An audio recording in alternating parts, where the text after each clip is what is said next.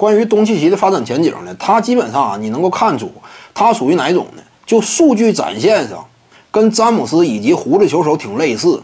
技术风格这块呢，说实话也是个多面手，就是每一项呢都有能力。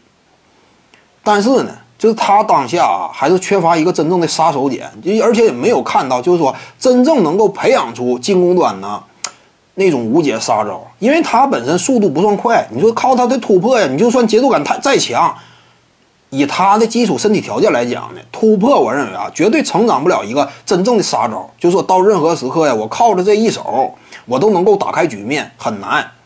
东契奇呢，更像是一个未来发展上，哎，往哪个这个方向上去进行呃深度的技术钻研呢？后撤步领域，对不对？打法上向狐狸球手靠拢。 但问题是呢，他这个后撤步远射呀，第二个赛季命中率比第一个赛季还差。未来呢，能不能说达到胡子那种级别呀？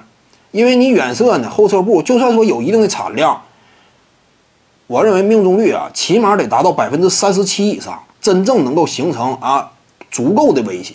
你如果说后撤步就是远射三成多的命中率啊，出点头，这个谈不上杀招吧，顶多算是你进攻手段之一吧。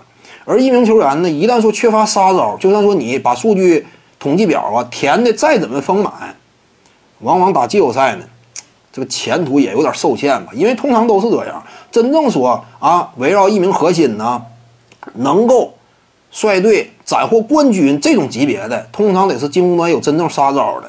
而就目前来看呢，东契奇进攻端培养出杀招的可能性呢？ 没有特雷杨以及塔图姆高，特雷杨呢未来完全有这种潜力，起码就当下来看，他已经不输这个利拉德了，就是远射的火力啊以及准星综合对比的话，再给个两三年时间，他有可能远射这块呢达到超过利拉德的层次，那这也算是杀招呗，对不对？而且他的视野大局观也优秀嘛，尤其关键就是他的投射这块真拿得出手。塔图姆呢？ 攻坚能力强，他有点科比的风格嘛，莱昂纳德这种打法嘛。那你这个有杀招的，往往打到季后赛呀，那你可能说战斗力啊，想象空间要更高一些。这有点类似于谁呢？德克诺维斯基跟这个加内特，加内特是不是全面没用啊？问题是你要作为老大核心的话，全面白费嘛，对不对？这玩意儿只能说是你的一种属性。真正作为老大，你靠什么争冠呢？ 大部分情况之下呀，就一支争冠级别强队的核心老大，靠你进攻端的杀招。进攻端你没有杀招的话，相对平庸的话，那就完了。就是关键时刻你整不出来吗？指望你其他队友干瞪眼吗？对不对？眼巴巴看着你，你也不行，对不对？在那一摊手，我也无能为力。那你得让多其他队友多失望呢，对不对？差不多就是这种。加内特就属于这种吗？东契奇呢？ 未来有可能就是，真说找不到杀招的话，有点威少化了，对不对？